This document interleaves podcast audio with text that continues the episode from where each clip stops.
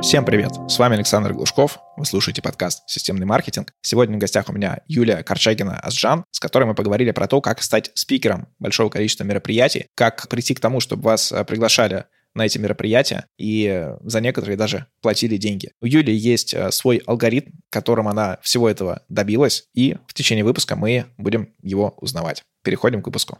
Я знаю, что меня слушают маркетологи из сферы онлайн-образования, а также те, кто продает свои услуги и консультации клиентам, как и я. Прием оплат всегда был приятной, но сложной стороной вопроса. Прямые переводы на карту опасно, так как могут возникнуть вопросы от налоговой. А регистрировать онлайн-кассу затратно и нужно уделить этому много времени. Тем, кто сталкивается с такими проблемами, рекомендую сервис LeadPay. Ребята могут помочь вам не только с приемом платежей, но и с маркетинговой и юридической частью. Например, проведут двухчасовую сессию в Zoom по правильному юридическому оформлению вашей онлайн-школы, чтобы впоследствии у вас не возникло таких проблем, с которыми столкнулись лидеры инфобизнеса. Для подключения нужен только паспорт и ИНН. Можно подключаться как ИП, самозанятый или физлицо. Модерация занимает один день, встроенная бесплатная онлайн-касса, все любимые инструменты из сферы онлайн-обучения, рассрочки, кредитные программы и качественные платежные страницы. На LeadPay вы можете создать мини-сайт и принимать оплату за свои продукты прямо на нем. В ближайшее время а, сам планирую запустить один тестовый продукт, и делать я буду это вместе с сервисом LeadPay. Ссылка на него в описании. Юлия, привет. Расскажи о себе. Привет. Собственно, я маркетолог, много лет занимаюсь темой продаж и маркетингом. Началось все это в 2008 году. Я тогда была голодным журналистом. Из-за того, что мне нужны были деньги, я начала брать различные заказы первые заказы человека, который умеет писать, были, конечно же, связанные с сайтом, с маркетингом, с рекламой и много с чем еще. И так пошло. Я, собственно, стала дальше больше, больше, больше. И в 20 лет я уже руководила пиар-агентством и была редактором в Итартас э, уже в Москве непосредственно. А сама я начала в Вологодской области, и, собственно, первый миллионер, с которым мне удалось поработать, это был хозяин завода «Северсталь». Отлично, такая достаточно интересная история, хотя я много слышал уже истории становления маркетологов, но вот а, твоя какая-то она немного необычная, что интересно. Кроме того, что ты маркетолог, а, насколько я знаю, ты спикер, спикер большого количества мероприятий. Не все маркетологи так могут, потому что многие не хотят выступать, кто-то хочет выступать, но не знает как, кто-то идет там а, в какие-то узкие места, где можно выступать, и э, не транслирует свои знания на широкую аудиторию. Расскажи, на каких мероприятиях ты выступала из каких-то знаковых, а, и э, как ты можешь вообще разделить, что вот я там выступала на таких-то, таких-то, таких-то и еще и таких-то? Ну, вообще, в целом мероприятия делятся на, ну, скажем так, инфобизнесовые и нормальные. Вот, это если вы хотите определенную нишу, да, все зависит от того, условно говоря, как бы какая цель. У меня была цель, как бы, ну, сначала мне просто нравилось, мне было интересно, я выступаю давно. Я начала это в 2008 году. Мне когда-то сказали, ну вот ты будешь. И так, в принципе, все и началось. Да, и сейчас я выступаю в высшей школе экономики. Мне очень нравятся сильные, серьезные, нормальные заведения.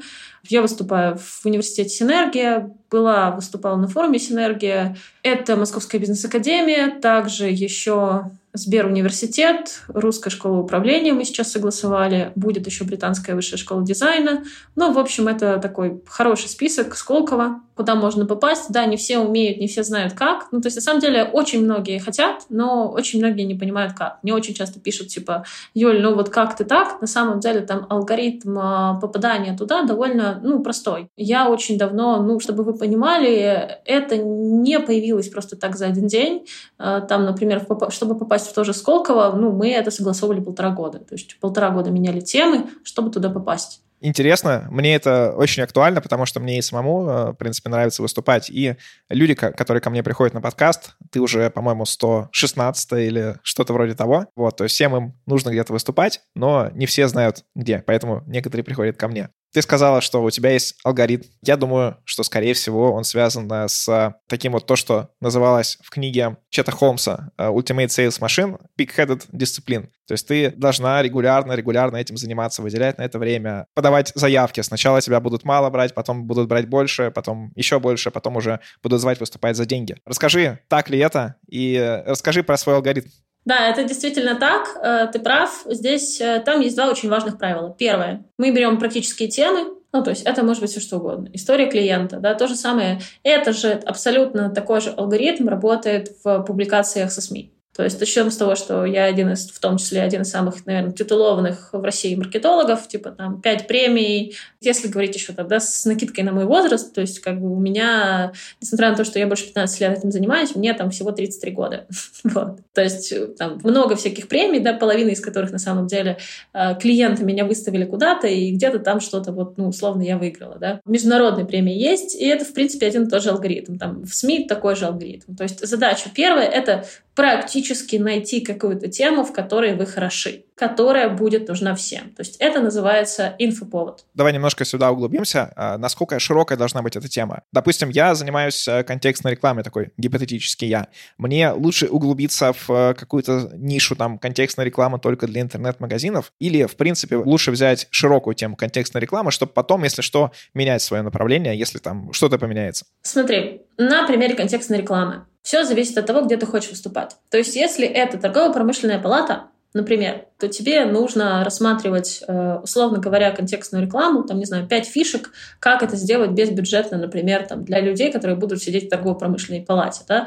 Если это какая-то общая аудитория, то это, там, не знаю, пять правил контекстной рекламы, которая принесет вам, и дальше ты, например, можешь взять какую-то историю твоего клиента, да, ты, знаю, вот ты помог практически, и вот, соответственно, это принесло такой-то результат. Собственно, вот эта вот история, да, она выносится с аспектами, что мы делали, как мы делали, ну, то есть алгоритм, да, вот с этим алгоритмом ты идешь выступать куда-то. И именно вот так берут. То есть берут только практические темы. Широкие темы, ну, в которых очень много воды, да, вот как сочинение, там, не знаю, «Мир во всем мире», четыре правила, как запустить контекстную рекламу, не сработают. То есть нужна узкая тема практическая, которая позволит людям сегодня пойти это и применить. А еще вот э, такой вопрос. Нужно ли менять э, темы от выступления к выступлению? Потому что многие профессиональные спикеры, я это про это и читал, и с некоторыми из них знаком, они выбирают такую как бы корневую историю, вот э, примерно про что они рассказывают. И всегда это очень похожая тема, может быть, другими словами, может, с какими-то дополнениями, там, когда они уже пятый год с ней выступают.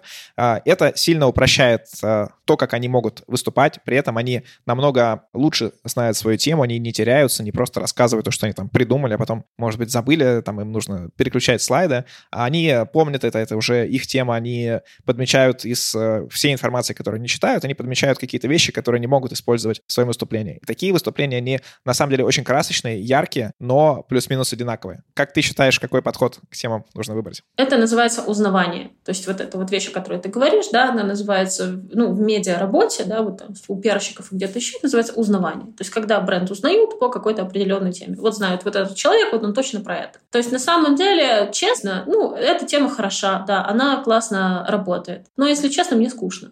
Вот если говорить э, о таком моем профессиональном и сугубо личном мнении, да, как человека с опытом, ну, мне скучно такое рассказывать.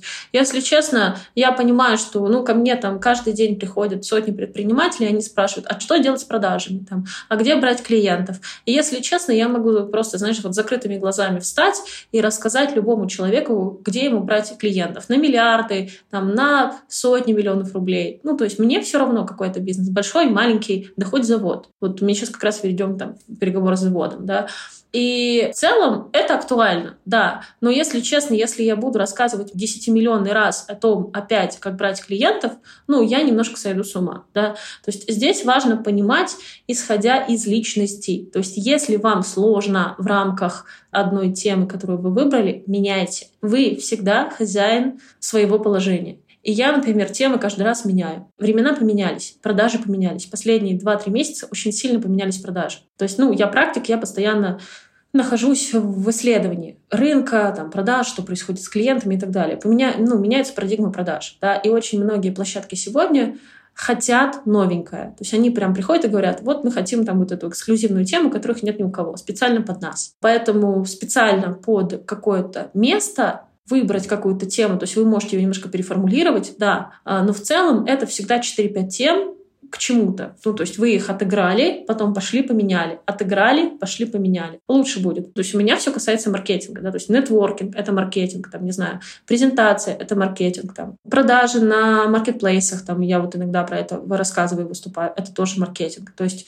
я не рассказываю об уровне энергии, я не знаю, в жизни человека или о том, как поменять что-то, да, но я рассказываю о том, как продавать. Тему выбираете вы. Да, я дам свою обратную связь по вот э, моему опыту вот этих уже больше 110 интервью. А мне много присылают э, спикеров, э, и сами спикеры или их пиарщики присылают 5 тем, про которые может рассказать спикер. И очень часто я вижу, что на самом деле было бы интересно послушать про их корневую историю. То есть, например, по-моему, у тебя тоже было. Ты прислал какие-то 5 тем, я их не помню, но я видел, что ты спикер большого количества мероприятий. И вот про это на самом деле интереснее послушать, чем ну, про какие-то уже заготовленные темы. Но при этом это, естественно, естественно, может э, увеличивать время подготовки. Но я прислала тебе похожую тему. Я тебе прислала тему о том, как продавать на нетворкинге. Ну, вот, типа, если нетворкинг, ваш инструмент, типа, вот что делать с самопрезентацией. И ты мне предложил, типа, а вот, может, там, ну, условно, про бренд без бюджета, да, похожая тема. Это актуально. И ты знаешь, на самом деле, в целом, там вот такой вот лайфхак. Самые актуальные темы — это когда вы умеете из ничего делать что-то. Тогда вы будете просто цениться как бог, и вас заберут просто все площадки, которые могут быть. Но этому можете научиться только если будете это постоянно делать, потому что это очень много есть маркетологов с очень крутыми знаниями, они там делают, но они не пишут кейсы, они не формулируют то, что они сделали, потом как-то не упаковывают, и они просто, ну, пока что они не могут это сделать. То есть если они начнут упаковывать свою там, не знаю, экспертизу или там каждое действие, которое они сделали, как блогеры, которые умеют из э, любого события там в жизни или там профессионально или в личной сделать какой-то пост, какой-то контент интересный. Вот то же самое вы научитесь, если будете делать это регулярно. Окей, мы поняли по теме. Давай поймем, а, как заходить на эти площадки, как их искать, где их искать, что писать, кому писать? Конечно. Во-первых, важно знать, понимать, что на самом деле точно так же, да, алгоритм точно такой же. Важен Google, важны ваши руки. Очень часто можно увидеть у какого-то спикера, что он где-то выступает. Возьмите, сохраните это сообщение от спикера. Возьмите, сохраните этот пост. Э, пишите в социальных сетях людям, пишите на сайты, пишите просто на какие-то там, соответственно, ящики редакции, там, мест, да, то есть в пиар-службы. Пишите и предлагайте. То есть это всегда должно быть 4-5 мест в отношении, ну, одного места, да, то есть мы пишем в разные места, потому что, ну, разные люди могут согласовывать ту или иную тему, да, того или иного спикера. Мы пишем в разные места, ну, и идем, пишем также в социальные сети, знакомимся, смотрим, у кого выходили эти публикации. То есть, например, в том числе можно очень круто предложить обмен. То есть, ну вот у меня есть, например, люди, которые где-то выступают, а я выступаю еще где-то. Ну, и я с коллегами иногда созваниваюсь и говорю, слушай, а давай махнемся. Вот ты мне вот это, а я тебе вот это. И он такой, да, давай. И это очень круто работает. То есть это вещь, которая дает очень крутые результаты. Поэтому не бойтесь делиться. И если вы будете делиться с людьми, на самом деле вам точно так же дадут э, ну, как бы, такие же вещи. Да, я могу сказать, что э, два дня назад я получила 50 площадок для выступлений в России. То есть российских каких-то более-менее средних площадок. Ну, то есть там был спикер Сколково, мой коллега, и он такой, вот я хочу вот это. Я такая, окей, все места реально всегда ищут классных спикеров. Если вы начнете действовать, то вы получите то, что вы хотите. На самом деле история моя, она просто в том, что а, я умею общаться, б, я умею не сдаваться, и с, я просто иду и делаю. Все. Смотри, а как ты считаешь, вот начинающему спикеру, ему лучше заниматься этим всем самому, там, с учетом его ограниченного там, времени, понимания того, как это работает, или идти к пиарщику, нанимать его, чтобы он тебя предлагал? хотя бы в начале? Честно, ну, вообще, на самом деле, пиарщиков обычно нанимают те, кто уже, ну, более-менее в чем-то разбирается, потому что у них нет времени на это. То есть у меня есть команда пиара и есть я. Я делаю что-то сама, и команда пиара у меня тоже что-то согласовывает. Ну, просто потому что если я буду делать все сама, то у меня, ну, как бы времени и, и силы уже на все это не хватит, да. То есть команда пиара позволяет увеличить скорость, потому что у них есть свои ходы, лайфхаки, договоренности и многое-многое другое. Поначалу я рекомендую самостоятельно это сделать. Если вы не понимаете как, возьмите лучше консультацию у пиарщика. Но вы сами должны понять, как общаться с определенными площадками. Потому что если вы с кем-то познакомитесь, и вы не сможете с ним прокоммуницировать и договориться, ну, вы должны практически отработать. Но это, знаешь, то же самое, как есть очень много маркетологов, а, которые начитались книжек и потом учат, э, ну, типа, как что-то продавать. Да? Но фишка в том, что практика очень сильно отличается от теории. Сначала всегда необходимо пойти и попробовать. Раз, два, три, четыре, пять. И вот когда вы уже попробовали, на основе этого теста делаются выводы, и мы уже понимаем, а куда мы идем а что нам делать, а как нам лучше. Потому что, ну, просто пиарщики за вас не сделают работу. Супер. Давай поговорим про атрибуты, которые должны быть у спикера. Мне периодически приходит, э, например, я публикую на пресс-фиде информацию о том, что вот э, можно записаться в подкасте, и есть э, классные там пиарщики или сами спикеры, которые присылают подробную информацию с четкими темами, спикеры информации, а есть ответы типа, ну, я могу, и все, больше ничего. Расскажи, что должно быть? То есть э, нужно ли иметь отдельно какое-то портфолио? Где его лучше хранить? Там на Google диске или где-то еще? Может, какие-то есть сервисы специальные там для спикеров? И что вообще должно быть у спикера, чтобы он не выглядел новичком или неадекватным? Ну, то есть есть два варианта. Есть вариант light есть вариант профессиональный. Если мы говорим о профессиональном варианте, то это обязательно сайт. Сайт организации, компании, ваш личный, неважно. И сайт этот должен быть сделан не на тильде. Это очень важно. Потому что это очень забавно, когда ты такой заходишь, а там ну, сайт на тильде используется ну, для такого, знаете, там, для фрилансера. Да? Если мы говорим о профессиональном восприятии человека, его компании, то это не тильда, прежде всего. А не какого-то плинка. Да? То есть это не должно быть что-то, вот, что используется всеми. Это должна быть профессиональная история. То есть это может быть э, в том числе, если сайта вдруг нет, вот, а вам, ну, не знаю, завтра вы хотите куда-то податься, напишите материал на VC, его можно выложить самостоятельно, да, то есть, ну, напишите, где вы выступали, там, например, да, а, можно сделать какой-то, ну, в крайнем случае, там, да, вариант light, это, не знаю, лангрид где-то там на тильде, что-то еще, на фигме на какой-нибудь. То есть это возможно. Это для одного раза. Если мы говорим о профессиональной, такой более понятной карьере, то, ну, можно собрать, там, есть всякие презентации, там, тех же пресс-релизов, ну, есть куча всяких инструментов, да, то есть если вы вобьете, там, не знаю, как сделать презентацию, как сделать там типа спикерскую историю, да, то там выйдет куча всяких сайтов, вариантов, то есть их очень много, там их десятки, да, когда можно там все это загрузить, показать, то есть что-то такое должно быть. У меня просто много таких моментов, у меня просто постоянно портфолио в том числе обновляется, потому что я, ну, много выступаю, реально, там, я много делаю исследований, я, тут у меня исследование с РБК вышло про предпринимателей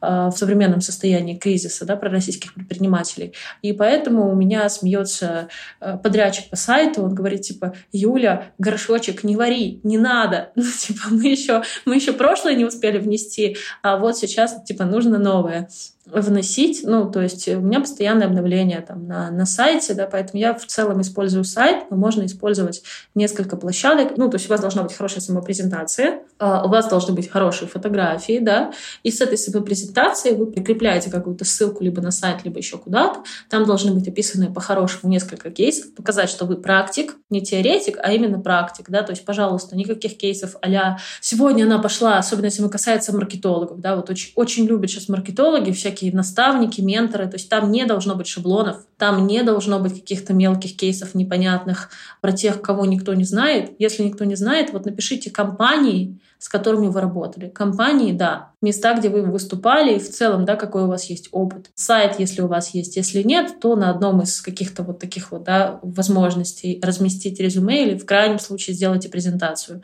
И вот с этим уже можно идти и общаться с понятными темами, сформулированными, с понятным сообщением, тоже сформулированным, да, не общим. Здравствуйте, друзья, я такая-то прекрасная Маша, возьмите меня. Так не работает. Вот то, о чем ты говорил как раз. Я могу. Ну, все могут. Да, и не используйте вот эти вот лимончики, потому что на них э, очень большая негативная реакция у аудитории, тех, кто отбирает. Расскажи еще про отбор самих площадок. Вот, наверное, не нужно соглашаться на все подряд предложения или там куда взяли, туда пошел. Хотя, наверное, вначале можно делать и так, но потом это нужно немножко скорить их и выбирать только какие-то вот те, которые принесут тебе пользу. Расскажи какие-то принципы, как это делать. Про лимончики, да, добавлю, что минимум эмодзи, друзья мои То есть там не должно быть никаких вещей, которые вы используете, там, я не знаю, где-то в переписке со своим э, партнером, другом и так далее. То есть этого быть не должно. Это должен быть нормальный деловой стиль. То есть нормальная, корректная переписка. Площадки, как мы их отбираем. В целом, я очень четко понимаю, что я хочу. Ну, я всегда замахиваюсь на побольше,